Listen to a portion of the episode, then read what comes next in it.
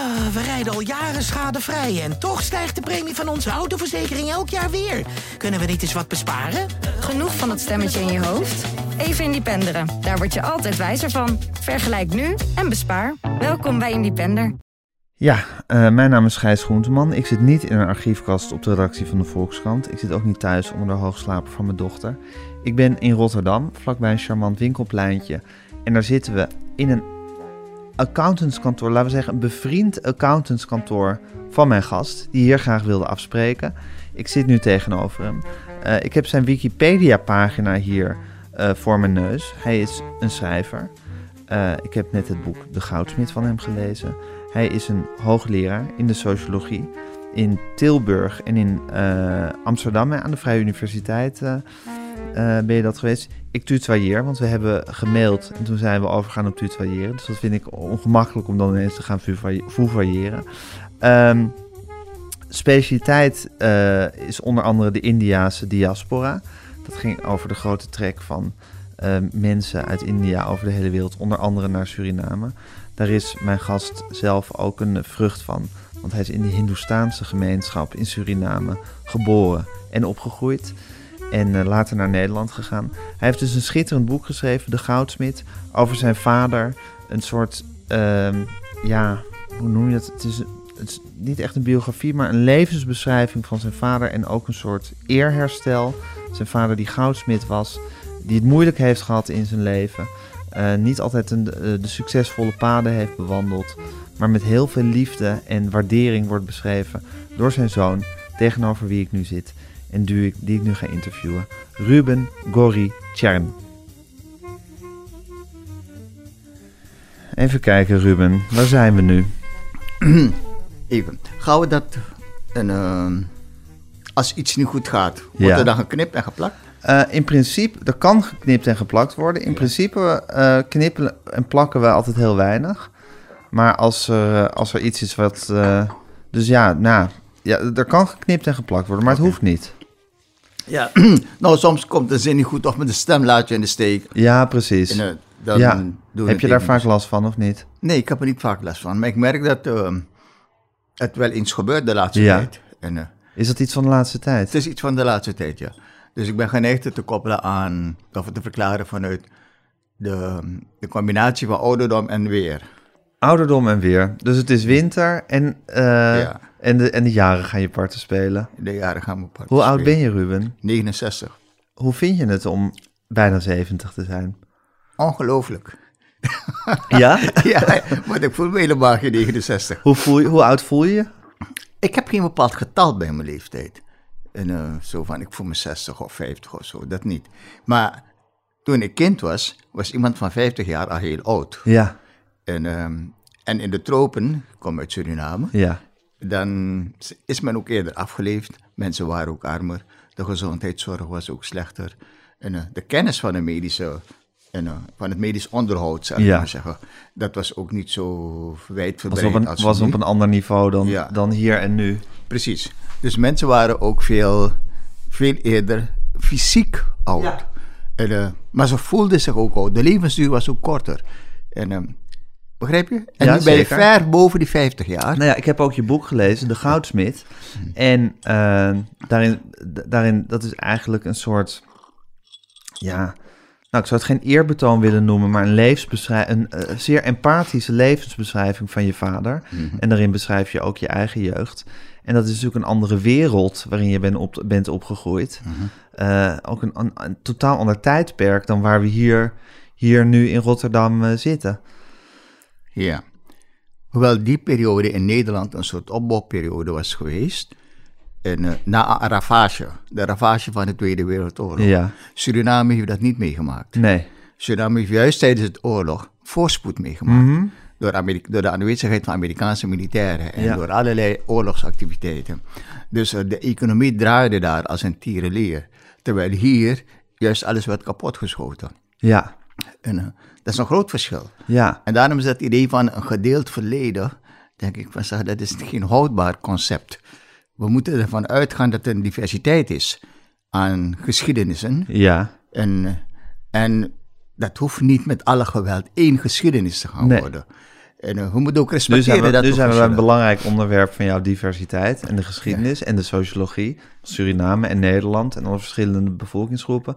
Maar los van dat alles, jij bent opgegroeid in Suriname eh, in de jaren 50. Mhm. Eh, en dat was, was natuurlijk eh, qua ja, hoe er geleefd werd en de ontwikkeling die er toen was, sowieso in de wereld, maar ook in Suriname, heel anders dan hier nu op het Rotterdamse winkelplein waar we zitten met supermoderne ziekenhuizen. Even over het simpele feit van hoe je tegenwoordig 69 bent en hoe je vroeger 69 was Ja. in, eh, in de tijd dat je opgroeide. Dan was 69 hoogbejaard en dan was je lichaam waarschijnlijk al echt uitgewoond. Ja. Terwijl nu zit je er toch nog heel, eh, heel vitaal bij.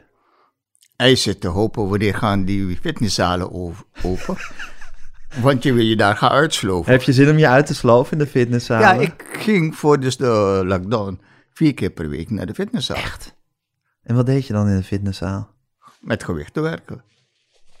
Ja. Dat deed je voor een belangrijk deel vanuit eh, gezondheidsmotieven. Ja, En, eh, maar eh, je ging het toch. ja, En die discipline had je, of die routine had je zelf ja. aangeleerd. Je hield ervan ook.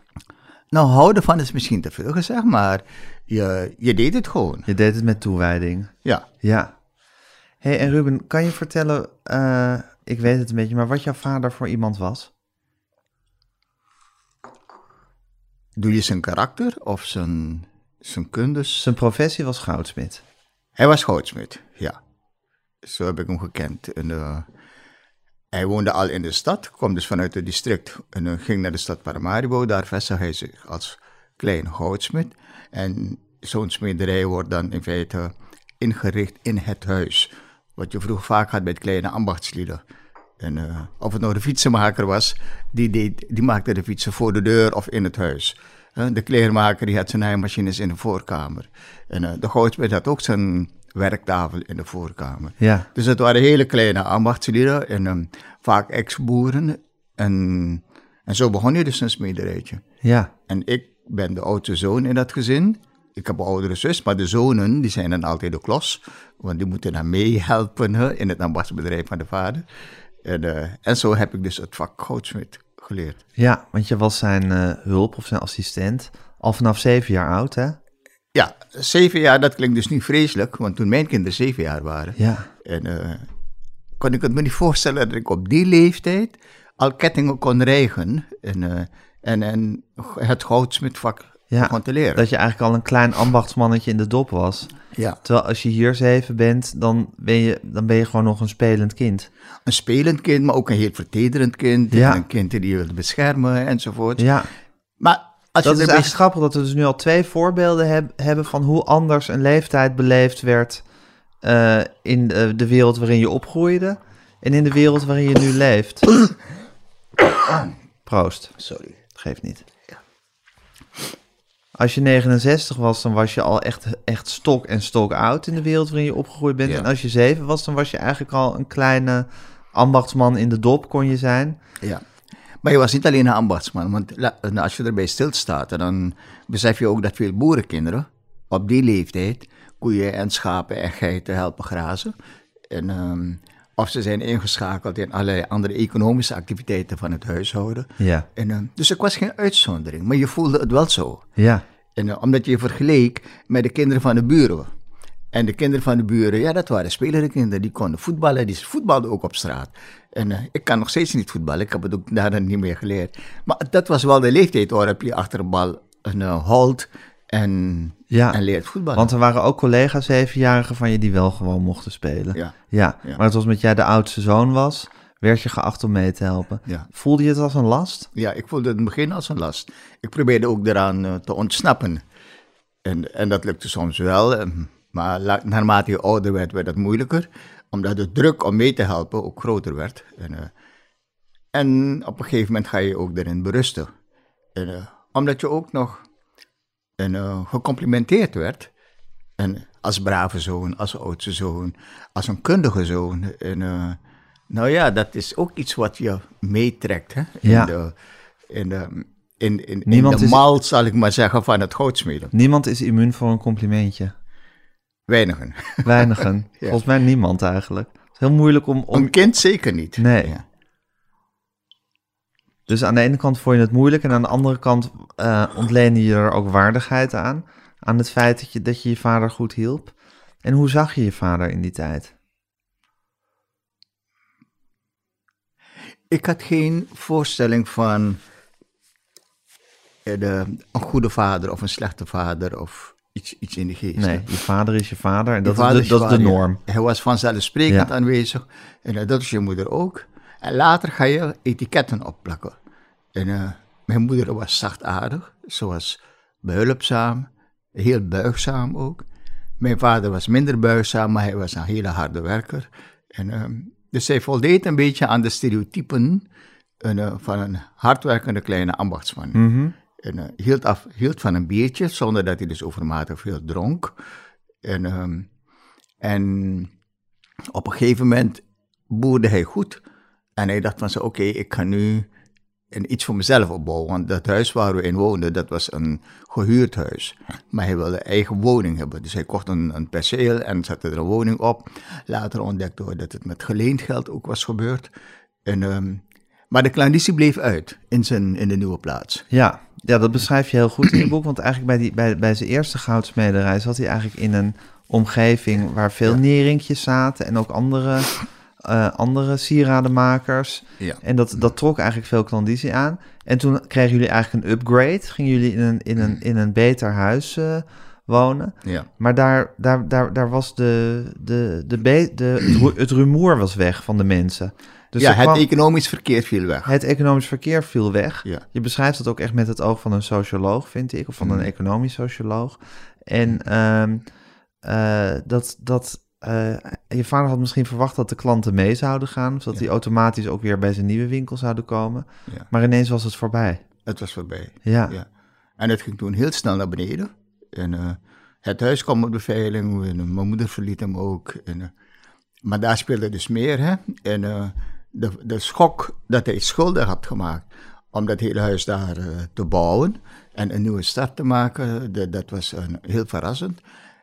Hij zijn verklaring voor wat heb je nou met dat geld gedaan, was voor mijn moeder ook niet bevredigend. Mhm. Mm -hmm. En in die tijd speelde dan natuurlijk een uh, gedachten een rol van hij zou misschien een andere vrouw kunnen hebben gehad, waar achteraf dus niet weinig van is gebleken. En, maar goed, op dat moment en, um, was hij ook heel erg gekwetst doordat zij en de kinderen buitenspel waren gezet. En, dus ze verliet hem en ging terug naar de, naar de oude woonplaats. En de buurt was daar heel belangrijk. Want die buurt had een soort buurtnetwerk. En wij hadden daar ook sociaal krediet opgebouwd. En, uh, dus we, het was een soort vangnet geworden ja. voor ons. Ja. Daar viel ze dus op terug. Daar viel ze op terug. Ja. En je vader? Die werd een zwerver. En um, dat heeft ongeveer twee jaar geduurd. Dat hij ja, her en der sliep. Het was een periode. Ik was toen elf jaar, moet je je voorstellen. Dit zoiets vind je heel gênant en, uh, en, en pijnlijk om te zien. Maar je staat er niet bij stil. Waar slaapt hij nou precies? Hoe was hij zijn kleren? Waar doet hij zijn behoeften? En uh, komt hij aan geld? Dat soort vragen ga je, nee. stel je als elfjarige nee. niet. En uh, veel later ga je nadenken erover. Ja, hoe leefde hij eigenlijk? Ja, precies. Ja. En, en wat vond mijn moeder ervan? En wat de buren ervan vonden, wist ik wel. Want die lieten het haar ook uh, merken. Zo van, neem hem, neem hem terug. Hij is een goede man. Uh, het is geen crimineel of, of weet ik veel wat. Maar mijn vader raakte in die periode wel steeds meer aan de drank. Ja. En hij raakte dus op een gegeven moment ook verslaafd aan alcohol. Ja. Dat is hij dus nooit te boven gekomen. Het was geen man die heel veel drank moest hebben, maar hij, was, hij moest wel chronisch een shot hebben. Ja. Dus hij was chronisch verslaafd. En, uh, en alleen dan kon hij functioneren. Zonder die drank functioneerde hij niet meer. Ruben, hoe was het voor jou om dit boek te schrijven? Het was een emotionele reis. En, uh, dus je moest alles herbeleven. Je moest dingen interpreteren. Je moest rekening houden met zaken waarop de goede gemeente zou kunnen schieten. En, uh, met name bij de Hindustaanse gemeenschap. Hè. Ik, ik kritiseer ook die gemeenschap. En, uh, omdat ze veel praten en, en heel erg begaan zijn met succes. Maar eigenlijk geen hulpbiedende gemeenschap is. En uh, we roddelen veel, we kletsen veel over anderen, maar we steken zelden de hand uit naar andere mensen die het nodig hebben. En, eh, dat is anders bij in de, in de religieuze gemeenschappen, zeg maar eh, de, de christelijke gemeenschappen, de Joden, en, eh, die hebben hun vangnetten. En eh Hindustanen hebben dat niet. Misschien de moslims wat meer dan de Hindoes, als ze iets hebben. En, maar Hindoes zijn erg en, op zichzelf als, als gezinnen. Dus in die zin, Dus eh, i- iedereen zorgt voor zijn eigen gezin. En er wordt veel, veel gekletst over elkaar. ja. Maar als de ander het moeilijk heeft om dan te helpen, dat, dat zit niet per se in de cultuur of Nee. zo. Nee. De moslimcultuur heeft dat overigens wel hoor. Die heeft een soort geefmentaliteit. En je moet delen, je moet geven. Dat is een soort religieuze ideologie bij de moslims. Ja. Bij ons is dat, dus Hindoes, is dat niet zo. En waarom vond je dat je het boek moest schrijven? Ik vond dat mijn vader veel onrecht was aangedaan. Niet alleen door onszelf, dus zijn, zijn kinderen en, en zijn directe omgeving, maar ook de buurt, de gemeenschap. En eh, we hebben geleefd met een stigma. En eh, we zijn geknakt door het leven gegaan. En dat is een, iets waar ik me van wilde bevrijden. En met we bedoel je wij als gezin? Wij als gezin, ja. Tot de dag van vandaag heb ik eh, familieleden die nog steeds vinden dat mijn vader een, ehm, een dader is, ons veel verdriet en, en, en ellende heeft bezorgd. En, eh, en ik denk, oké, we hebben verdriet en ellende meegemaakt, maar je kan niet zeggen dat hij de enige schuldige is daarin.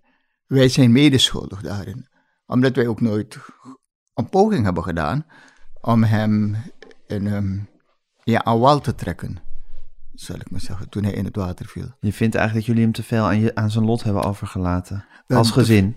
We hebben hem zelfs afgestoten van ons. We hebben hem niet willen kennen, niet willen erkennen.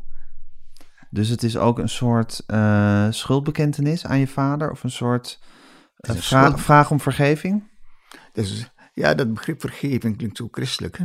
Dat hadden we dus niet zozeer. Het is meer een rehabilitatie. Rehabilitatie. Ja, het is ja ook maar het is een rehabilitatie en ook een schuldbekentenis. Ja, het is een schuldbekentenis. Ja.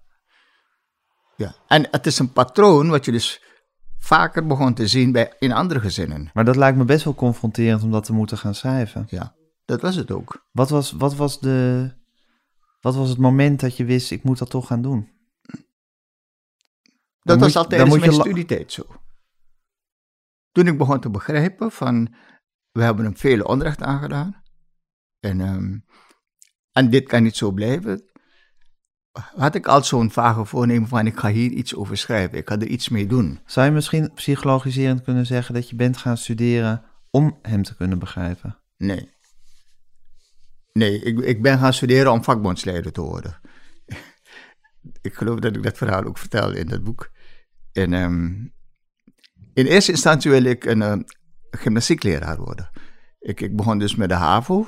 En, eh, en daar, daar deed ik, ik was schoutsmid, deed toen staatsexamen HAVO om gymnastiekleraar te worden. Ja, Omdat ik goed het was, was in- wel heel wat dat je de MULO, dat je de MULO eerst ging doen en Ja. toen HAVO, want je wilde naar het hoger beroepsonderwijs. Ja. Ja, En, en terwijl ik bezig was daarmee braken maar je had dus- echt een soort fanatisme om, om jezelf onderwijs te gunnen eigenlijk. Ja, ik wilde weg uit de goudsmederij. Ja. En, eh, want daar zat er geen, geen perspectief in. En ik was goed in sport. Ik draaide een paar en, eh taekwondo schooltjes. Ik was goed in de vechtsporten. En, eh, en ik dacht, oké, dat, dat lijkt me leuk, dus die kant ga ik verder. Maar terwijl ik bezig was daarmee, braken er stakingen uit in Suriname. En, de, de voormannen in die staking, dat waren Nederlandse leerkrachten die uitgezonden waren om onderwijs te verzorgen in Suriname. En eh, dat waren sociologen en een paar historici en eh, leraren Duits. Ik had Duits in mijn vakkenpakket in Suriname, moet je je voorstellen. En, eh, en, en, krankzinnig. ja. Maar die Hollandse leerkracht die maakte indruk op mij. Ook met de analyses en de manier waarop ze dus spraken over de situatie daar, de manier waarop ze spraken over Nederland. Dus je begon het grotere plaatje te zien. Van dat armoede niet uit de lucht komt vallen en niet een gegeven is, maar iets wat gegenereerd wordt of Ja. ontstaat door maatschappelijke En processen. in stand wordt gehouden ook. Ja, en toen zei ik, ik wil ook vakbondsleider worden. En om vakbondsleider te worden moet je sociologie studeren. En eh, dus zei ik van, zeg, daar ben je HAVO, ik ga Atheneum doen. Ja, En, eh, en heb ik dus Atheneum gedaan. En daarna ben ik naar Leiden vertrokken om daar sociologie te studeren. wat goed hè, dat je als jongeman zo'n zo'n geestdrift ontwikkelde om socioloog te worden. Ja, die vakbondsleider was dus een belangrijke inspiratiebron. Ja, maar misschien zat daaronder, onderbewust, hè, zonder dat het een bewuste drijfveer was van je, zat daar toch ook een soort diepe hang naar om je vader, zijn armoedeval, Mm. eh, de manier waarop hij, eh, waarop hij zich eh, ja, in de nesten had gewerkt eigenlijk, Mhm. om daar toch ook een soort maatschappelijk begrip voor te krijgen, om eigenlijk de context te begrijpen waarin dat heeft kunnen gebeuren. Kijk, het, dat verleden hield me bezig. Dat heeft me eh, al die jaren ook bezig gehouden. Ja, Tot nu toe hoor, moet ik zeggen. En, eh, nog steeds. Nog steeds, ja. En ehm, ook omdat je gaat begrijpen dat emoties van generatie op generatie worden doorgegeven. En ehm, die emoties verbinden je. En dat begon ik te begrijpen toen ik meerdere van deze gezinnen zag in, eh, in mijn omgeving. Kan je uitleggen wat je bedoelt met dat emoties van generatie op generatie worden overgegeven? Wij denken hier in het Westen dat prestaties, maatschappelijke prestaties, individuele prestaties zijn. En, ehm, maar de motivatie om, om uit te stijgen is niet gewoon een ambitie die uit de lucht komt vallen. Dat is hier voortgekomen uit een soort behoefte om je vader te rehabiliteren. En ehm, toen ik promoveerde, zei mijn moeder nog tegen mijn oudste zus, ik hoorde het er nog zeggen, hij gaat de familienaam hoog houden. Ja. En, ehm, en daarmee gaf ze aan dat ze, ik ga de familienaam, die geschonden is door mijn vader, en, eh, compenseren. En eh, die behoefte aan compensatie is een behoefte die twee generaties verbindt met elkaar. En dat zag ik dus later, toen ik hier bij de Sociale Dienst in Rotterdam als ambtelijk onderzoeker werkte, ook terugkomen bij Marokkanen, Turken enzovoort. Die mensen werden eigenlijk weggezet als wandelende sociale problemen. En, eh, en en ja, ze waren gestigmatiseerd. Dat gebeurde in Nederland met een grote vanzelfsprekendheid. En, en later ga je hun kinderen ontmoeten, en, eh, als studenten en soms eh, ouder. En ze vertellen je precies hetzelfde gevoel. Van, ja, wij zijn geen sociale problemen. En ik wil dat worden om te laten zien dat, ik, dat we meer zijn dan dat. En eh, dat we meer kunnen en meer verdienen. Aan respect, aan acceptatie, aan, aan dat soort zaken. En, eh, ik heb dat ook altijd een van de belangrijkste eh, motoren gevonden aan die hele emancipatie van allochtonen. Binnen één generatie heeft een hele generatie van mensen in de onderklasse, hè, Turken, Marokkanen, Surinamers, eh, noem ze op. Binnen één generatie zie je dat ze middenklasse zijn geworden. En, eh, je vindt artsen nu onder hen, advocaten, ondernemers en politici, mensen van allerlei slag. Eh, ik vind dat een spectaculaire stijging. Maar we erkennen dat niet. En eh, het is een applaus waard. Maar we vinden het zo normaal, zo vanzelfsprekend. Zeker nadat die mensen zijn Dat er, dat er eigenlijk dat er in gezinnen dat, dat, dat de ene generatie nog laaggeschoolde arbeiders zijn. En dat de volgende generatie, dat, die- dat er al artsen en advocaten en politici eh, Ja. eh, onder zitten. Ja. Ja, en dat is eigenlijk een ongelooflijk succesverhaal. En waar we het over hebben zijn nog altijd de... eh, de, De gevangenissen als- de gevangenissen en de, raddraaiers Ja. en weet ik veel wat. Ja. Ja, Het geldt overigens niet alleen voor de gastarbeiders. Ook de boerengezinnen uit Brabant, Zeeland en eh, uit, de, uit de Achterhoek, die hebben ook soortgelijke ontwikkelingen meegemaakt. En, eh, het is niet iets specifieks allochtoons. Het, is iets, het heeft een sterke klasse-element. ja, En, eh, en ik denk dat we daar ook veel meer oog en respect voor zouden moeten hebben. Dat ook veel meer zouden moeten definiëren als verworvenheden, prestaties van grote groepen mensen. ja. En dat wordt niet gedaan. Hoe komt dat? Geen idee. Ik denk dat het een soort zelfgenoegzaamheid is van het establishment. Van zeggen, ja, als je kan redden, dan is dat goed. En als je niet kan redden, dan hebben we een sociaal zekerheidsstelsel. En daar ga je daar worden ingedumpt. En that's it. Ja. We vinden succes normaal. En als iemand faalt, zoals mijn vader, vinden we dat niet normaal.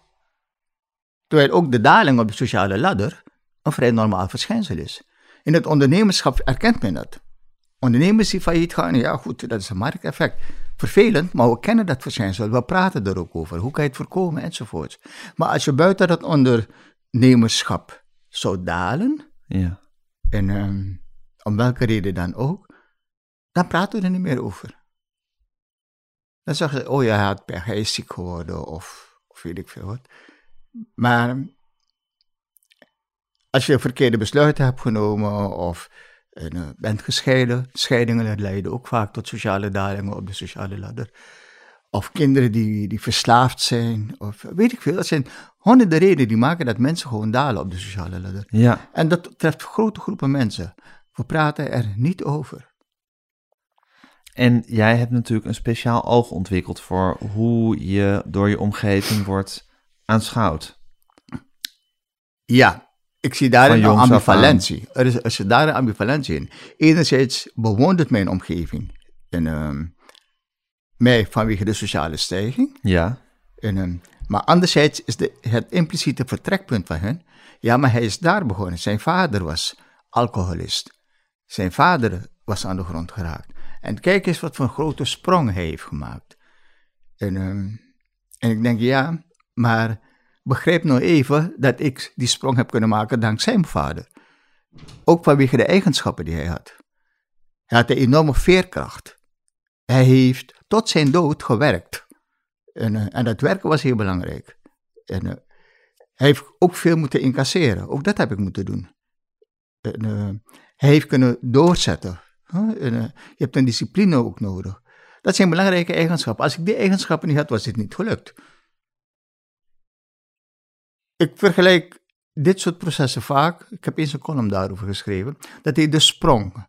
En, uh, en dan vergelijk ik een Marokkaans meisje van vier jaar dat uit het Driftgebergte met haar ouders hier naar Nederland komt.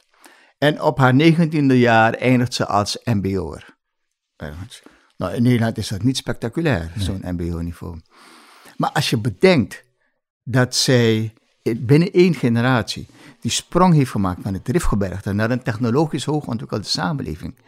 Dat ze dus cultureel, technologisch, qua, educatief, in allerlei opzichten, een geweldige sprong heeft moeten maken van de ene samenleving naar de andere. Wat menig generaal of professor haar niet zou kunnen nadoen. En uh, dan denk je van, ja, maar dat moet toch gewaardeerd worden. Die weg die ze heeft afgelegd. Ja.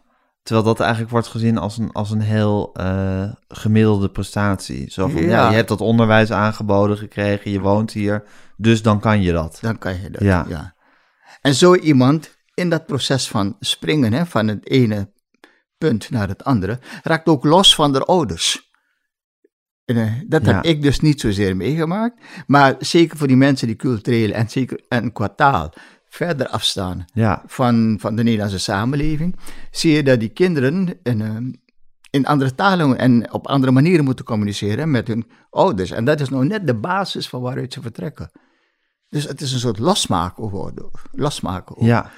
En dat losmakingsproces, wat ouders vaak voelen als een soort offer. En, uh, dat je de samenleving biedt. Je, je offert je kinderen op, als het ware, voor de ja. integratie. Ik heb daar eens een roman over geschreven, dat heet De Prijs van Geluk. Ja. En, uh, en, en in die roman beschrijf ik dus hoe kinderen slagen in het leven, maar ze raken ook los van hun van thuis. hun ouders, ja. Ze zijn ook nooit meer thuis, als ze thuiskomen. Ja. En, uh, en uh, dat is een heel pijnlijk proces van scheuring in het leven. En, dus integratie en, uh, of succes in het leven heeft een keerzijde. En ook dit is niet specifiek iets van migranten. Maar de mensen uit Limburg die hier komen bijvoorbeeld, hebben hetzelfde. Die, worden, die raken verhollandst. En uh, ze gaan thuis. Ja, randstedelijk worden ja. ze. Ja. ja. En dan zoeken ze hun leeftijdsgenoot op, omdat ze met die verder kunnen gaan. Ja. Maar met de eigen ouders... Ja, je moet, je moet dan eigenlijk een keuze maken uh, welke, wel, welke kant je op gaat. Je verandert cultureel in je dat verandert proces. cultureel, ja. ja. Ja, maar voor de ouders is het toch wel, je bent je kinderen een beetje kwijt. Het zijn vreemdelingen geworden. Begrijp je hoe pijnlijk Ik begrijp heel goed wat je bedoelt. En heb je dat zelf ook zo gevoeld in je eigen leven? Ja, ik heb dat wel zo gevoeld. Zeker naar mijn moeder toe. Met mijn vader spraken we heel weinig, maar soms zet je dan gewoon bij je moeder en je wist niet wat je moet zeggen. Dat is... Je was een beetje, ook een beetje een vreemde geworden. Je bent een vreemde geworden, ja. En hoezeer je ook haar naar je toe zou willen trekken, of zelf richting haar zou willen gaan. En, uh, je bent die taal een beetje kwijt. En, eh, want je spreekt veel meer Nederlands nu, je, je denkt in het Nederlands. En eh, de onderwerpen zijn heel anders. Zij is geïnteresseerd in heel andere zaken en ik ben geïnteresseerd in andere zaken. Ik heb een andere agenda van de dag Ja, en ehm, zij heeft een heel andere agenda. Dus het matcht niet meer. Nee. Er is weinig vanzelfsprekends meer dat jullie twee verbindt. ja, Behalve dan de herinnering of de wetenschap dat je moeder en zoon bent. ja. En, eh, nou, en als je daarbij stilstaat en dat ook zo voelt, dan herken je dat ook steeds meer bij andere mensen. En met sommige van mijn vrienden, mijn leeftijdsgenoten, praat je erover. En die bevestigen hetzelfde voor je. Dan ga je beginnen te begrijpen dat dit weliswaar een onvermijdelijk sociologisch proces is. En, ehm, maar er zit heel veel pijn en verdriet en stekeligheid. Onder. Ja, en Ja. soms boosheid. en Ruben, wist je eigenlijk toen je ging studeren en toen je die, die, die stappen op de maatschappelijke ladder ging zetten, Mhm. wist je dat je daarmee ook je ouderlijk huis eigenlijk zou verlaten? Meer dan dat je het letterlijk verliet, maar dat je, dat je ook echt van je moeder je zou verwijderen op een bepaalde manier ook. Nee, dat wist ik niet, omdat ik van plan was terug te gaan naar Suriname. En, eh, ik wilde vakbondsleider daar Ja. worden. En, eh, dat was het idee. Maar dat gebeurde dus niet. Ik studeerde af in 1979.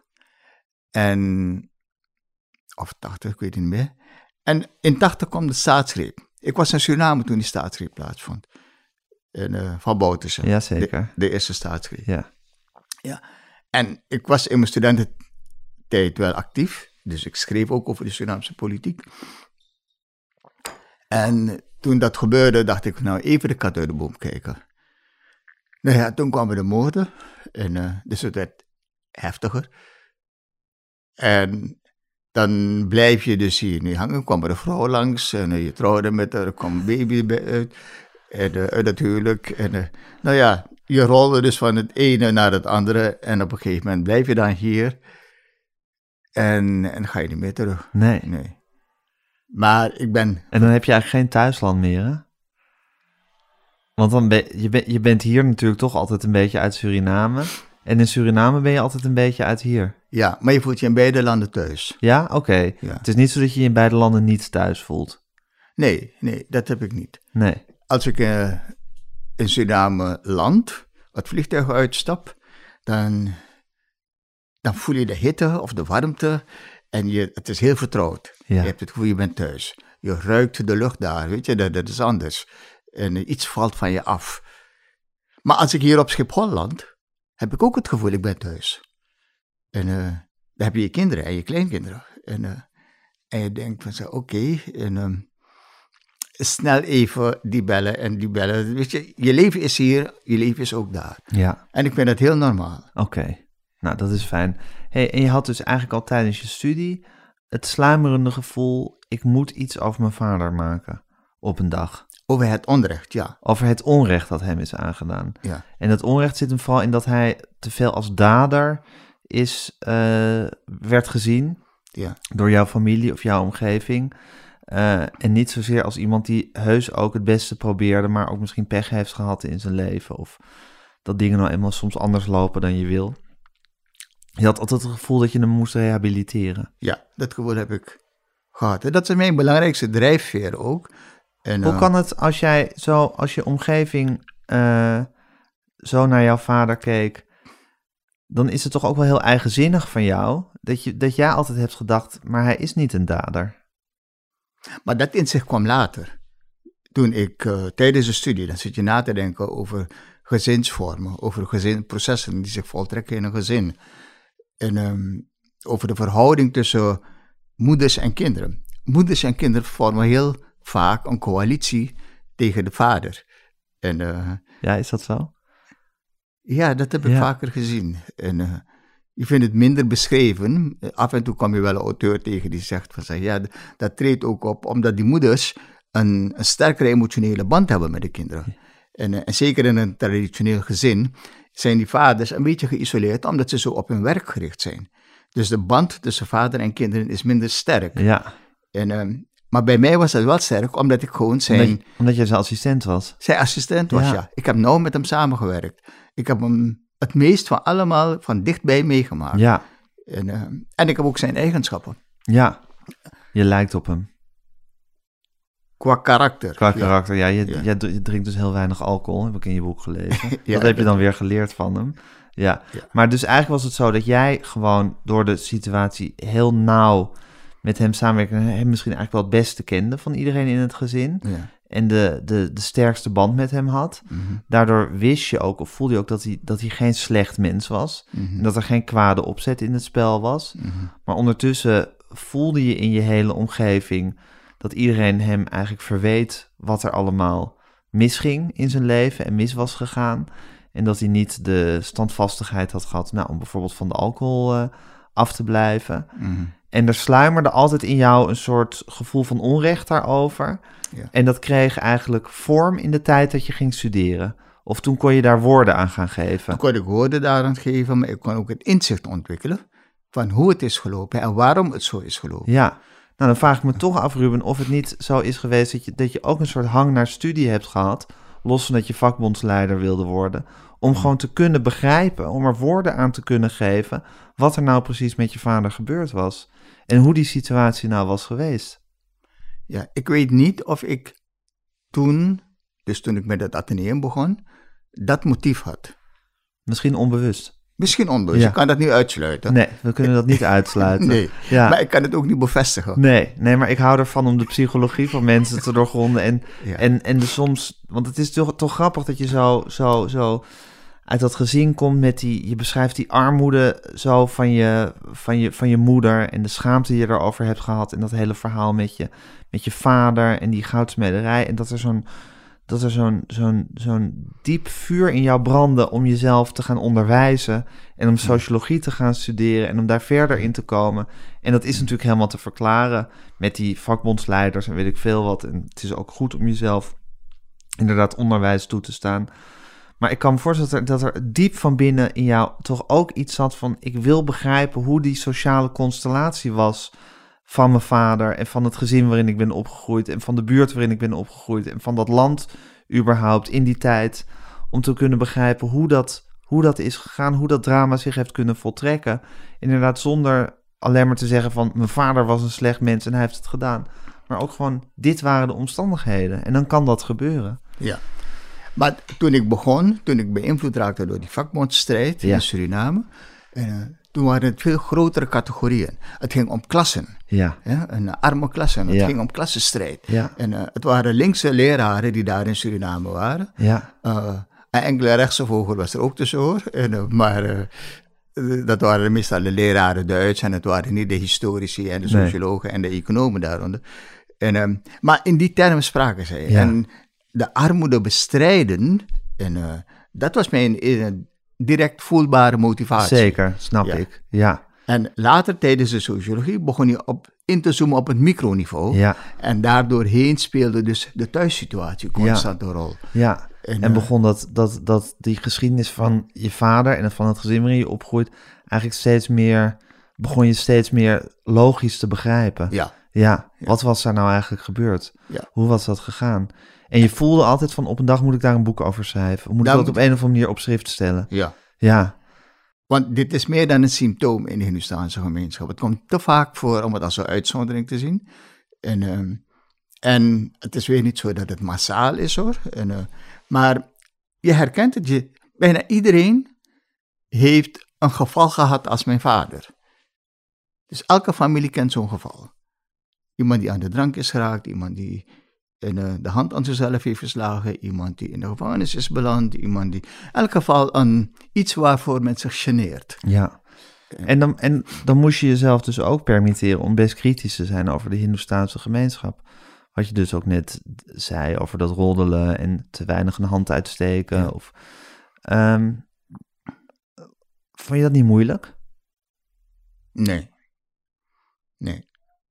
Ik, ehm, ik denk dat ik het niet overdrijf als ik zeg van ik ben opgeleid als een maatschappijcriticus. Ik heb evenveel kritiek op Nederlanders als op Hindustanen, als op Creolen, als op weet ik veel wat. Ik bedoel, je kijkt altijd naar een samenleving vanuit een kritisch perspectief. Ja, en het is ook een belangrijk punt van jou om etniciteit te erkennen eigenlijk, hè? Ja, etniciteit geeft iets specifieks aan mensen. Ja. Zoals godsdienst dat ook doet. Ja. Of taal. En om, dat niet, en om dat niet allemaal glad te strijken en te zeggen het bestaat niet of iedereen is exact, exact hetzelfde. Nou goed, als we geboren zijn, we, worden, zijn we hetzelfde, maar daarna word je, groei je toch ook op in een bepaalde kring. Je groeit altijd op in een sociaal verbandje. Ja. En dat wordt je identiteit of je, de bagage die je meekrijgt. Ja, Ook als je geboren wordt, hoor, denk ik, is je genen en ehm, je bagage aan genen niet dezelfde. Maar daar kunnen biologen hier meer over vertellen. ja, En, eh, maar je merkt toch wel dat er heel veel verschillen zijn tussen mensen. Dus voor mij is diversiteit iets vanzelfsprekends. Zelfs als je een gezin neemt met, met vier of vijf kinderen, zul je zien dat je met vier of vijf karakters te maken hebt. Mhm. En, eh, en ze ontwikkelen zich verschillend. En dat verschil, ook op dat microniveau, is zo alom aanwezig en, en normaal. En eh, vraag het maar aan ouders hè, die met meerdere kinderen te maken hebben. En eh, die, die weten gewoon dat het ene kind het andere niet is. ja, Maar zo ook, de ene burger is de andere ook niet. En eh, de ene werknemer is de andere ook niet. En je vindt overal diversiteit, op dat micro- of dat meso- of macroniveau. Zeker. Maar dit is, ik bedoel, als je het op, op dit microniveau beschouwt, kan je nog zeggen, ieder mens is verschillend. Dus elk mens heeft zijn eigen gebruiksaanwijzing en gaat weer anders door het leven.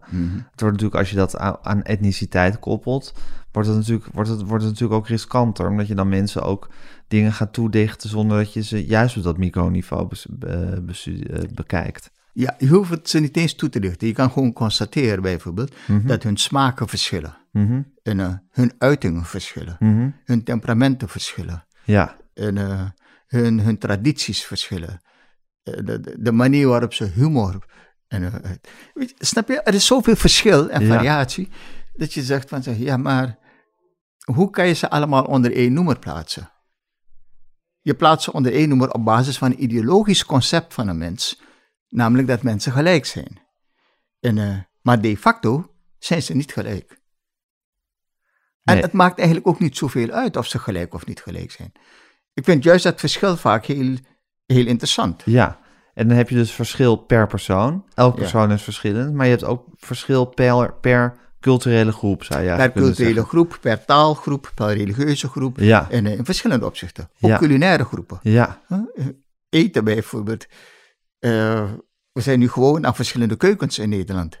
Maar ik heb Nederland meegemaakt waarin het niet veel meer was dan stampot en een carbonaatje en afgekookte aardappelen. En, eh, en dat was het. Ja. Ik heb meegemaakt dat de tomaat in Nederland werd ingevoerd. En, eh, en dat knoflook nog stonk. ja. En nu vindt men knoflook lekker. Of peper. Nou, ik ken zoveel blanken nu die, die peper eten. Meer dan ik gewoon ben te eten. En, dus de keukens zijn ontzettend gevarieerd geraakt. En, eh, exotisch gaan eten. Ja, dat woord exotisch gebruiken ze niet meer. Maar we zeggen gewoon Italiaans of Grieks of, of, of, of eten. Dat vindt men gewoon normaal. Dus wat dat betreft is Nederland sterk veranderd. Maar de, de diversiteit, dat sluipt erin. Je went eraan langzamerhand. Tegelijkertijd is er een sterke tendens in Nederland om verschillen plat te slaan. En eh, we zeggen dan, ik zie geen kleur. Ja, als er gediscrimineerd moet worden, zien ze die kleur heus wel hoor. En eh, dan weten ze precies wie ze eruit moeten pikken en wie niet. En, ehm, aan de andere kant kan ik me ook voorstellen dat men zegt van ja, het, het maakt mij niet uit. Het is niet zo dat men het niet ziet. Waarschijnlijk bedoelen ze, het maakt mij niet uit welke kleur hij heeft. Maar dat is een andere formulering. Dat is anders dan het niet zien. Ja. Ja. En je vindt eigenlijk met, als je zegt ik zie het niet, dat je iets ontkent. Ja. Iets wezenlijks. Misschien moet je het juist wel zien. Misschien moet je het juist wel zien. Ja. Hm. En erkennen dat het geen kwaad kan. Dus altijd proberen dat verschil weg te poetsen, dat vind ik een onhebbelijkheid. En Ruben, eh, ik vroeg dus van, eh vond je het niet moeilijk om ook gewoon openlijk kritisch te zijn dan over, eh, over eh, de Hindoestaanse gemeenschap, waar je Mhm. zelf waaruit afkomstig bent of in functioneert? En zei van, ik ben opgeleid als maatschappijcriticus of door maatschappijcritici. Dus ik, ben, ik, ik, ik kan op alles en iedereen kriti- kritisch zijn. Ook, op, ook op, mijn eigen, op mijn eigen mensen, zou ik maar zeggen. Ja. En werd dat je in dank af, wordt, wordt dat je altijd in dank afgenomen of niet? In dit geval heeft men zelfs geapplaudiseerd, tot een stomme verbazing. Echt waar? Ja, Vertel eens even over hoe dat ging. Nou, in mijn familie heb ik dus verzet moeten overwinnen. Een deel van mijn familie heb ik... ik dat manuscript is voorgelegd aan mijn, broers en zusters en hun kinderen. Ja. Ze wisten al dat je het aan het schrijven was, neem Ja. ik aan. En hoe vonden ze dat? Ze hebben niet openlijk een, ehm, afkeurend of goedkeurend gereageerd erop. En ze hebben het laten gebeuren. Mhm. En toen ze het manuscript la en, eh, lazen, zei een deel van de familie, dit niet, nee, dit kan niet. En ze hebben dat niet zwaar aangezet, maar ik weet dat het mm, niet goed zat, niet lekker zat. Eh, maar een ander deel die zei, oké, en, ehm, bepaalde scherpe dingen moeten weg. Het is niet nodig om het verhaal te begrijpen. Ik was het ermee eens. En, wat ik, en eh, waarvan ik dacht, oké, dat is niet nodig om het verhaal te begrijpen, heb ik ook weggelaten. Maar van andere zaken zeiden ze, waarvan ik dacht, dit is echt nodig om het te doen, of Ja. om het te vertellen, om ook het probleem inzichtelijk te maken, dat heb ik erin gehouden. En, eh, dus Maar je had eigenlijk op meer weerstand en verzet gerekend dan er uiteindelijk is gekomen. buiten de familie. Ik had gedacht dat buiten de familie veel meer kritiek zou zijn. Maar iedereen begon te zeggen, ja, maar ik heb ook een oom gehad. En bij mij thuis is dat ook gebeurd. En eh, er waren zelfs jongere mensen die mij vertelden, één jonge vrouw had zelfs een manuscript klaar over de vader. En, eh, en ze zei, kan je me niet helpen om hierover, om, dit tot een boek te maken? En, eh, dus ik kreeg alleen maar bevestiging. Er zijn de recensies, er zijn aardig wat recensies geweest over dit boek. En het was allemaal heel lovend. En, eh, zowel van Nederlanders als van, van Hindustanen. En ik dacht, oké, eh, dit had ik niet verwacht. Maar ik schijn dus wel een venster geopend te hebben op de gemeenschap. En het is een van de weinige boeken die, die niet alleen kritiek levert, maar ook een probleem breder trekt.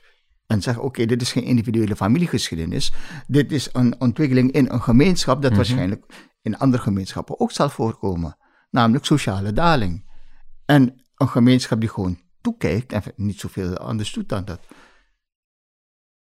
Dus ik vond het goed. Ja, waarbij je dus denkt dat de ene gemeenschap daar anders op reageert dan de andere. Ja, Ja, de ene gemeenschap zal meer een helpende hand uitsteken dan de andere. Bij de Hindoestanen is dat, is dat, vind je dat niet erg gebruikelijk om, eh, om dan de helpende hand uit te steken. nee. Hoewel één jongen niet tegen mij zei dat zij rondom zijn tempel wel vangnetten aan het ontwikkelen is voor dit soort zaken. Oké, En, eh, en ik denk dat hij niet de enige is. Ik denk dat er een tweede generatie pandit eh, aan het opkomen is, die oog heeft voor sociale opvang en, en sociale daling en dat soort processen. ja, En, eh, maar dit zijn mensen die in Nederland zijn opgevoed, groot geworden, die kennen het sociale vangnet. En eh, dat is een element van de welvaartsstaat.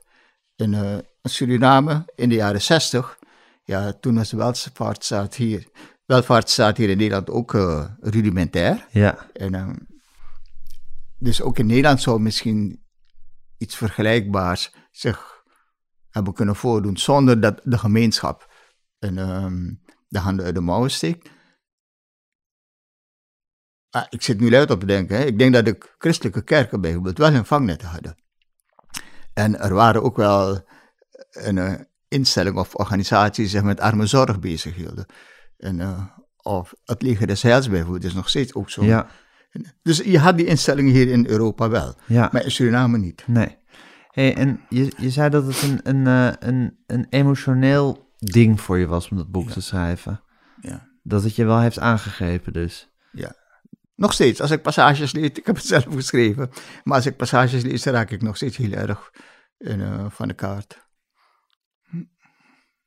Wat dan bijvoorbeeld? De manier waarop we vader hebben behandeld. En, ehm, en dan heb je een behoefte om veel aan hem te vertellen.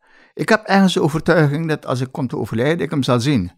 En dat we elkaar veel zullen, dat ik hem veel zou willen vertellen. Ja, Ja. En, eh, het heeft niks te maken met reïncarnatie, want eh, ik ben natuurlijk met het element eh, opgevoed. Maar wel het gevoel, een soort emotionele overtuiging van, we zullen elkaar zien en we zullen elkaar spreken. hoe, Hm. hoe, hoe gelovig ben je eigenlijk, Ruben? Ik ben overtuigd heiden. En, ehm, dus ik ben wel, ik ben op een katholieke school geweest, op een islamitische school, op een hindoe school. Van huis uit ben ik hindoe. Ik, ik ken dat allemaal zo'n beetje. ik ben ook gefascineerd door de godsdiensten, maar ik ben zelf geen gelovig mens. En toch heb je de diepe overtuiging dat je je vader zal zien. Ja. Dat vind ik toch wel weer fantastisch. ja, dat is toch geweldig. Ja. Ja, er zit een hybriditeit waarschijnlijk in Ja. wat dat betreft. Ik ben niet vijandig naar godsdienst hoor, begrijp het goed. En, ehm, maar ik geloof het niet. Ik geloof niet dat er een God ergens bestaat. En, eh, of dat ik. Maar je gelooft dus wel dat er een soort afterlife is. Dat er, een soort nog, dat er nog een leven na de dood is. Of dat er nog iets na de dood is. Ja, ik geloof niet dat het leven. Het leven is tijdelijk, maar ik denk dat de dood ook tijdelijk is. Dus dat er na de dood ook een nieuw leven begint. Ja. En, eh, En, een cyclus. En, en dat je daarin ook je vader weer zal spreken. Ik zal mijn vader zeker spreken, ja. En wat ga je hem zeggen? Wat, want je zegt, ik heb hem veel te vertellen. Ja, over hoe wij naar hem hebben gekeken en hoe hij, en eh, hoe, hoeveel onrecht wij hem hebben aangedaan. En, en dat hij trots op mij mag zijn. En dat ik ook trots ben op hem. Eigenlijk zou je hem willen omhelzen. Oh ja, dat zal ik zeker doen. Ja. Ik ben zijn zoon. Dat gevoel moet hij hebben. Heb je spijt dat je, dat je hem dat niet zijn hele aardse leven hebt gegeven, dat gevoel? Ik heb dat niet gekund. Ik was te jong ervoor. Maar als ik het gekund had, had ik het zeker gedaan, ja. Ik heb ook toen hij leefde, Hoe oud, nog even, hoe oud was je toen hij overleed? Mm. Ik was in de tweede helft van de jaren 30. Hij is in 88 overleden, of 89. Dus dan praten we over 11 plus 21 is 33 jaar geleden. Nou, toen was ik 37. Ja.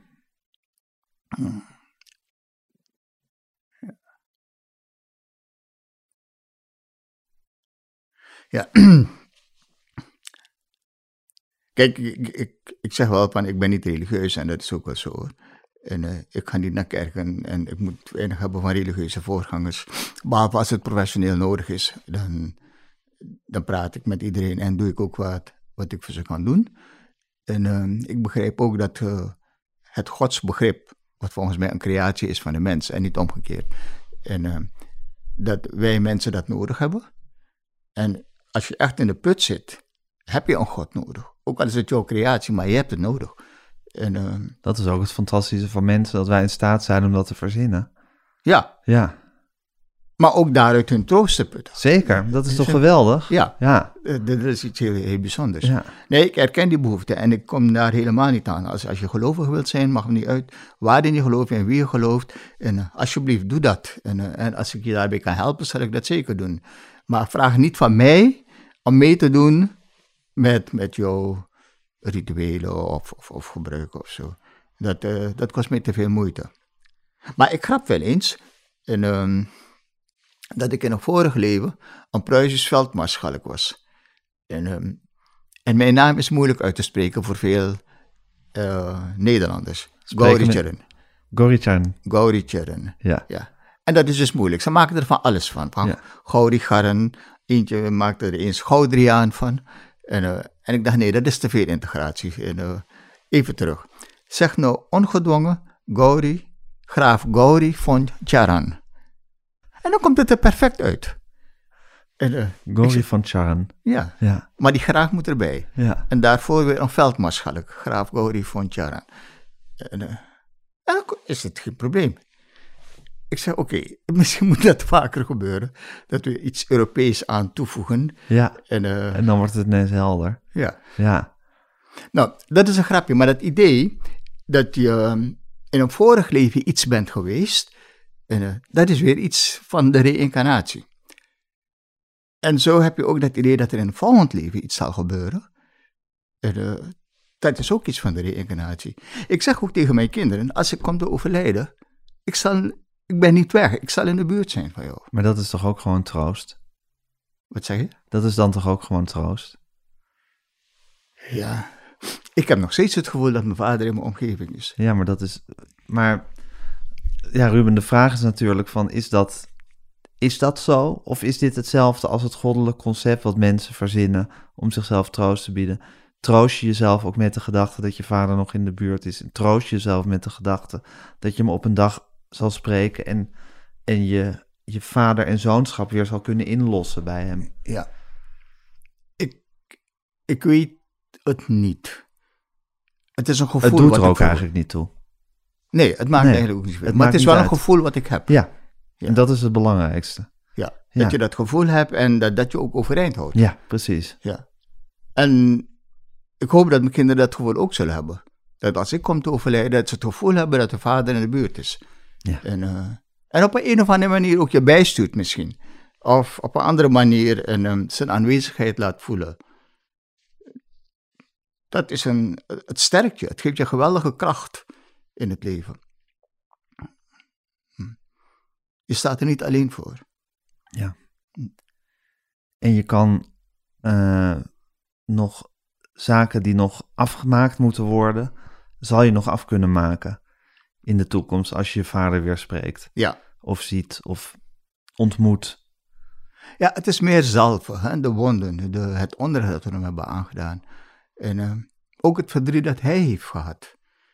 Waar we dus bijna niet, of nooit bij hebben stilgestaan. En eh, weet je, dat verdriet een, een beetje wegnemen. Eh, Verdriet is iets wat in de, in de sociale wetenschap weinig aandacht heeft gehad, vind ik. En eh, we denken in termen van agressie. En eh, weet je, mensen Ja. die crimineel worden of die vechtpartijen. Daar gaat het heel veel Ja. over. Ja, maar verdriet, soms stil verdriet, soms eh, een echt manifest verdriet, zeg maar bij een vliegtuigongeluk, dan, dan rouwen mensen en dan zie je dat gebeuren. En, maar gewoon individueel stil verdriet, daar sta ik niet bij stil. Ja, en Ruben, je bent nu bijna 70. Mhm. Als je terugkijkt op je werkende leven, wat zie je als, je als jouw grote verworvenheid? De rehabilitatie van mijn vader. Ja? Ja, dat vind ik toch wel de grootste verworvenheid. Dus dat boek, De Goudsmid, Ja, dat is het belangrijkste. dat is het belangrijkste boek. Ik heb zo'n 40 boeken op mijn naam staan. En, eh, maar dat boek over mijn vader vind ik het belangrijkste boek. Ik heb bovengemiddeld gepresteerd, vergeleken met Nederlandse hoogleraren. En dat kan ik ook gewoon laten zien aan mijn publicatielijsten bijvoorbeeld en, en, en dat soort zaken. De tijdschriften waarin je hebt gepubliceerd, de uitgeverijen waar je hebt gepubliceerd, internationaal. En ehm, dat wordt niet gezien. En dat vind ik ook niet zo belangrijk. Het be- allerbelangrijkste vind ik dat boek over mijn vader. Dat het geschreven is. Dat het geschreven is. Dat het er is. Niet dat hoogleraarschap. Ja, dat hoort erbij, want dat is een stuk compensatie, zal ik maar zeggen. En, ehm, ik vertel in dat boek over mijn vader ook het verhaal van een promovenda. Eh, en zij is die ook wel uit een, een, een laag geclasseerd sociaal milieu kwam. Mm, eh, een moeder die verslaafd was aan verschillende dingen. Dat gezin was een beetje gemarginaliseerd geraakt, geïsoleerd geraakt van de rest van de familie. En haar zus hield een toespraak tijdens het promotiefeestje. En op een gegeven moment zei ze: Jij hebt mama, mama's eer hersteld. En, eh, en dat is precies wat ik gedaan had. Het was dezelfde emotie. En ik kwam dat vaker tegen bij andere promovendi uit de allochtone kring. Ze wilden eer en respect hebben. Ja, Ze wilden compenseren van wat de samenleving hun ouders heeft aangedaan. En, eh, ja. Dat is waar je het over had met die emoties die ook van generatie op generatie dus overgaan. het verbindt generaties, Ja, die emotie, die chaîne, hè? Dat, eh, dat gevoel van onrecht. dat is natuurlijk ook wel de, het, eh, de diepe drijfveer die erachter die eigenlijk erkenning van het slavernijverleden eh schuil gaat misschien. Ja, dat speelt denk ik ook daar een rol. Een erkenning voor wat voorouders is aangedaan. Maar dat geldt ook bij de Hindustan, voor de Hindustanen. Tuurlijk, tuurlijk. De contractarbeiders, de, Tuurlijk. de, de, de uitbuiting op de plantages en ook de vele zelfmoorden op de plantages. Daar is er weinig over geschreven. Maar Zeker. begint steeds Nee, maar je kan zeggen van het is zo lang geleden en waar maak je nog druk om? Ja. Maar dat is, een, dat, is, dat is een emotie die van generatie op generatie wordt overgegeven en niet zomaar ineens eh, oplost. De Tweede Wereldoorlog, de Jodenvervolging. Die emotie, Ja, dat, dat werkt ook drie generaties later nog door. ja, En, dat zal voorlopig zo blijven, denk ik. Dus die historische continuïteit in emoties, en, eh, dat wordt onvoldoende tegen het licht gehouden of onvoldoende erkend. En, eh, ik denk dat dat een belangrijk element is waar we ook langer bij stil mogen staan. Ja. En de moeders. Ik bedoel, de enorme verschuiving die is opgetreden in, ehm, in, in, die, in die gezinnen. Hè? We zien nu bijvoorbeeld veel Marokkaanse meisjes, Hindustaanse meisjes, en ehm, ja, ook die grote sprong maken naar het HBO en hoger onderwijs. Je ziet in de medische beroepen steeds meer allochtonen en steeds meer vrouwen uit de Mhm. allochtone hoek. En uh, denk ik, was oké, maar er is daar iets spectaculairs veranderd in die huishoudens. Want dat waren geen meisjes die vroeger konden studeren of zo makkelijk zijn gaan studeren. Nee, er is daar een verschuiving opgetreden tussen vaders en moeders. En, um, vroeger zag je geen oude Marokkaanse of Hindustaanse mannen met kleinkinderen op de speelplaatsen in de steden. Nu zie je ze wel. Dus die oude man blijkt toch niet zo'n fossiele middeleeuwse geest te zijn, en, zoals ze zijn afgeschilderd. Nee, het zijn moderne grootvaders geworden. Ja. Ze doen alles wat andere grootvaders ook doen. Je ziet die oude man nu de boodschappentassen dragen op de open markt voor zijn vrouw. En die vrouw die koopt en stopt erbij en hij is net geen slaaf, maar hij, hij wandelt met die tassen door de markt. Denk ik van, ja, maar dit zijn spectaculaire veranderingen op dat microniveau in die huishoudens van allochtonen. En de broers hebben daar natuurlijk daar een, een rol in gespeeld. En uh, de moeders ook. Die vaders zijn ook meegegaan. Nou, die revolutie, zal ik maar zeggen, op dat microniveau in die allochtone huishoudens, dat heeft de emancipatie van veel van die meisjes mogelijk gemaakt. En uh, dat heeft ook die spectaculaire sprong uh, mogelijk gemaakt. Onvoldoende erkenning daarvoor. En ik vind dat, ja, ik vind dat een miskenning van, van de prestaties van deze mensen. Ik vind daarom dus dat de bala balans tussen het probleem en de verworvenheden zoek. Wanneer je praat over de multiculturele samenleving ja. of over, over allochtonen en, en vreemdelingen. Ja, eigenlijk ook hierin is jouw persoonlijke geschiedenis natuurlijk een soort drijfveer voor je.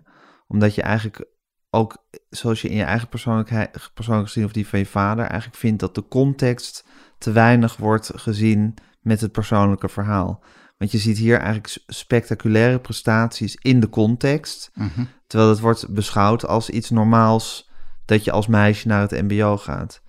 Terwijl jij zegt van nee, je komt uit het Rifgebergte op je vierde jaar en daarna maak je die waanzinnige sprong. Het Ja. gaat allemaal om context.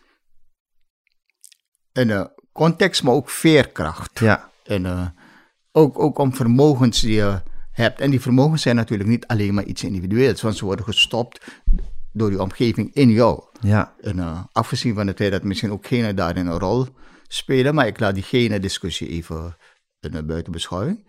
En, uh, maar in mijn geval bijvoorbeeld zie je dat de eigenschappen van, van mijn vader hebben bijgedragen tot mijn resultaten. ja, Zo zal dat voor ieder mens gelden, denk Ja. ik. Dat ze eigenschappen van een vorige generatie met zich meedragen. Of een eh, inspiratie hebben gehaald uit andere gebeurtenissen. Maar er zijn toch wel altijd dingen die van buiten of van andere mensen naar jou toe komen. En die maken dat je iets gaat presteren of iets Ja. gaat doen. En, eh, dus die individualisering van prestaties, denk ik, is ten onrechte zo.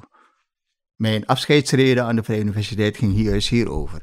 Dat we te veel een individualistische optiek hebben en daardoor dus een, een mens losknippen van zijn omgeving ja, en van andere sociale verbanden. Hm. En doen dus alsof het alleen maar een, een, een eigen individuele prestatie is. Maar dingen zijn zelden een eigen individuele prestatie. Je hebt altijd mensen die net een setje geven ja, en, eh, om iets te kunnen bereiken. ja. En zelfs jouw eh, versmade vader heeft jou geholpen bij jou, in jouw leven. Ja. Ja, en daar ben je hem dankbaar voor. Dankbaar is niet het juiste woord. Maar daar wil je wel erkenning voor geven. De Ja, erkenning die die erkenning, verdient. erkenning ja, is, snap het, ik. is een ja, beter woord, ja. ja. Ben je tevreden? Ben je, ben je gelukkig met het leven wat je gehad hebt tot nu toe, eh, Ruben? Ik heb alles kunnen doen in mijn leven wat ik wilde doen. Ik zou misschien bepaalde dingen anders hebben kunnen, eh, gedaan als, met, met de kennis van, van nu. Maar de grote zaken, en, eh, ja, daar ben ik tevreden. Ik heb dus En wat je anders had kunnen doen is bijvoorbeeld het gesprek wat je nu na je dood nog met je vader gaat voeren al bij je leven met je vader gevoerd Ja. hebben. En ook met mijn moeder. En ook met je moeder. Ja, Ja. Ben je zelf een goede vader? Ik hoop het. Geweest dat- ook? Ja, ik denk dat mijn kinderen dat ook wel vinden. Hoeveel kinderen heb je? Ik heb twee kinderen. Hoe oud zijn ze? De ene is 38 en de andere is 31. Wordt 32. En ik heb drie kleinkinderen. Wat een rijkdom. ja. ja, Ja. En je hebt het boek geschreven wat je moest schrijven. Ik heb het belangrijkste boek geschreven. Wat, je, wat er in jou zat. Ja, Ja. ik ben nu bezig met een ander boek. Dat gaat dus nu over Nederland. Het gaat over sociale uitsluiting in Nederland. Ook belangrijk. Ook belangrijk. Maar de rehabilitatie van je vader, dat is toch het belangrijkste boek, ja. Ongelooflijk toch dat je als kind altijd gewoon... eh, Of dat je als mens altijd het kind van je ouders blijft, hè? En die blijven toch altijd de, de maat der dingen. En een soort vakbondsleider bent gebleven. Want je, je blijft de strijd voeren voor de zwakkeren in de samenleving. Je blijft toch wel een, eh, op de barricade staan. Ja. En, eh, dus in die zin denk ik van, ze- dat is toch wel een verrassende conclusie als je terugkijkt. Tja. Ja. Ook mijn, de promotiekamer die ik heb opgericht, dat was ook zo'n emancipatorisch instrument. En het is de bedoeling dat, ehm, nou, de gedachte daarachter was dat allochtone gemeenschappen intellectueel zwakke gemeenschappen zijn. Waardoor zij niet in staat zijn om het debat te voeren met de Nederlandse samenleving. Die kijken natuurlijk vanuit hun optiek naar de allochtonen, maar eh, het verhaal, het tegenverhaal ontbreekt. Nou, daarvoor moeten we dus meer intellectueel kader hebben. En er zijn veel mensen in, in die allochtone gemeenschappen die weten waar ze het over hebben, omdat ze de praktijk kennen, maar ze kennen de theorieën niet, Ja. ze kunnen de, de, het intellectuele instrumentarium niet ontwikkelen. Dus Of dan dacht je, ik moet ze dat intellectuele instrumentarium gaan geven. deze mensen moeten omgesmeed worden tot, Ja, tot debaters tot eigenlijk. debaters, tot participanten in het publieke debat. Ja, En dat was de reden waarom ik die promotiekamer heb opgericht. Ik zei, nou, ik zou dat weer doen. En, eh, het was een hele moeilijke periode hoor, want niemand wilde dat funderen. Als ik met twintig criminelen op de stoep had gestaan bij een minister, had ik subsidie gekregen. Maar met twintig promovendi, iedereen zei, maar dat zijn toch geen problemen? Als je wilt promoveren. Ik zeg, ja, maar begrijp dat dit een heel belangrijke input is in de emancipatie. Het zijn Ja. de rolmodellen hè, voor, voor andere generaties allochtonen. je dacht, er moeten ook promovendi zijn. Er moet, er moet, ja, er moet wetenschap, de wetenschap bedreven worden. Of deelna- deelnemen aan het publieke debat. Ja, En, eh, men was er niet toe bereid. En, eh, alleen de Universiteit van Tilburg heeft gedurende korte tijd en, eh, de gemeente en nu de UvA van zei, oké, we willen dit initiatief ondersteunen. Maar politici, dus ministeries, gemeentes enzovoort, nee. Maar ik zou het toch doen. Ook al was het nog zo moeilijk en nog zo zwaar, ik zou het toch doen, omdat ik het een goed ding vind. ja. En zo zijn er meer dingen geweest, en, eh, waarvan ik denk en zeg, ja, alles overziende. mm, ik heb alles kunnen doen in mijn leven wat ik had moeten doen. Nou, en nu nog wachten tot de gym weer open gaat en je gewoon vier keer per week aan gewichten kan gaan trekken. dan, is het, dan, is, dan is alles weer goed. Nou, niet alles, maar je mag niet ontevreden zijn. Nee. Nee. Hey, en kijk je ook wel eens uit naar de dood? Om dan je vader weer terug te kunnen zien. Nee, niet uitkijken, maar ik kan me makkelijk ermee verzoenen. Je bent er ook niet bang voor. Ik ben er ook niet bang voor, Nee. nee. nee. Omdat ik weet dat ik nog wat te doen heb na mijn dood. Ja. En, eh, Daar heb je ook wel weer zin in. In dat, in dat deel van je leven. ja, het klinkt een beetje gek hè, om het zo te zeggen. Nou ja, dat je wat te Het is maar een manier van er naar kijken. Ja. Maar zo voelt het ook. Ja. Kijk, in, in, in de westerse wereld heeft men lange tijd de dood willen bevechten, willen uitstellen. En eh, daar is er een kentering in gekomen. En eh, men praat nu over euthanasie. Dat betekent dat je de dood nu aanvaardt, zij het, zij het onder specifieke condities. En, ehm, maar de dood is niet meer iets wat je moet uitstellen of, of bevechten. Dat het uiterste moet bevechten. Dat is er dus niet meer. En, ehm, nou, daar was ik blij om. Want ik had altijd dat een probleem met. Van zeg, ja, maar soms is een dood heel eervol. Ja, En, eh, je moet hem ook een beetje omarmen. je moet hem soms omarmen, ja. En in veel culturen is het dood. Zelfdoding, harakiri bijvoorbeeld in Japanse culturen. En, eh, of op andere momenten. in, in met name Aziatische culturen, zie je dat de dood niet altijd wordt bevochten. Nee. Nee. Dus ik denk, ja, maar waarom wordt er zo'n zo'n heisa omgemaakt? Ja. Het geeft verdriet, laten we dat e- even heel duidelijk stellen. Als iemand, een, ehm, zoals het heet, het tijdelijke voor het eeuwige Verhuild. verruilt, hoewel dat eeuwige ook nog tijdelijk zou kunnen blijken te zijn. Ja, En, dat eh, is dus jouw theorie.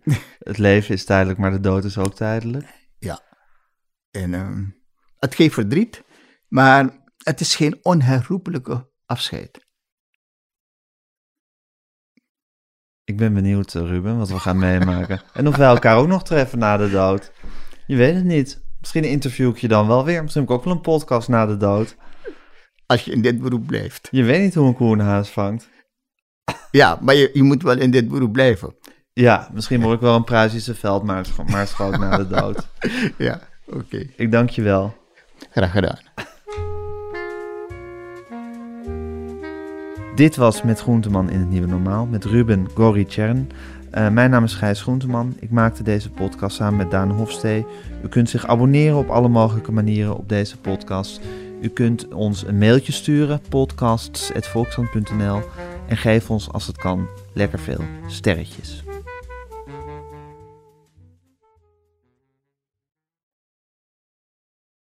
Ehm, past onze autoverzekering straks nog wel bij de nieuwe auto die we gaan kopen?